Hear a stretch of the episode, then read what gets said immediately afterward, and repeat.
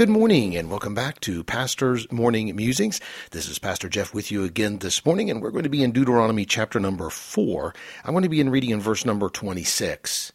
I call heaven and earth to witness against you this day, that ye shall soon utterly perish from off the land whereunto ye go over Jordan to possess it. Ye shall not prolong your days upon it, but shall utterly be destroyed. And the Lord shall scatter you among the nations, and ye shall be left few in number among the heathen, whither the Lord shall lead you.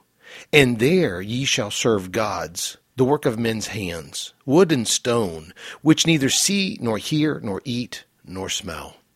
Moses is reminding the people of Israel about their responsibility to God and their promises they made to him to be obedient to his law. Moses realizes that they will go the opposite direction after his death, and he is trying to admonish them to follow God.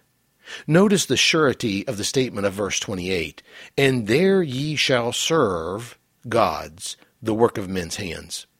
Moses and God both knew that the people would go the wrong way and serve other gods of which they promised that they would not do. There was no doubt in Moses' mind that the people would go back and turn from God. I read passage of scripture this morning and I thought about the fact of the Israelites going to go against God. And then I reached verse number 29. But if from thence thou shalt seek the Lord thy God, thou shalt find him, if thou seek him with all thine heart and with all thy soul. And when thou art in tribulation, and all these things are come upon thee, even in the latter days, if thou turn to the Lord thy God, and shalt be obedient unto his voice, for the Lord thy God is a merciful God.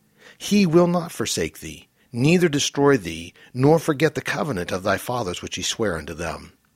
God's promise is not a might or a possible, but a for sure. A for sure I will.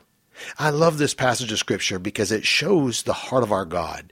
He is never happy when people go the wrong way. He is never willing to just give up on us. He is always ready and willing to take us back when we are willing to come back. It's not a maybe that He will. We don't have to worry or wonder. If we turn back to Him, He will turn back to us. It's a promise. He will. James wrote in James 4 8, Draw nigh to God, and He will draw nigh to you. Cleanse your hands, ye sinners, and purify your heart, ye double minded.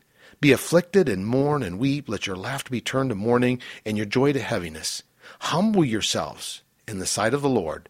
And I love this. He says, and he shall lift you up. No matter where you are this morning, our Lord waits for us, that he may be gracious to us. If we will turn to God, he is there already waiting. Draw nigh to God, and he will draw nigh to you. So let me leave you with this one last thought for today to be good to all who come your way. For when you meet, maybe in difficulty seat,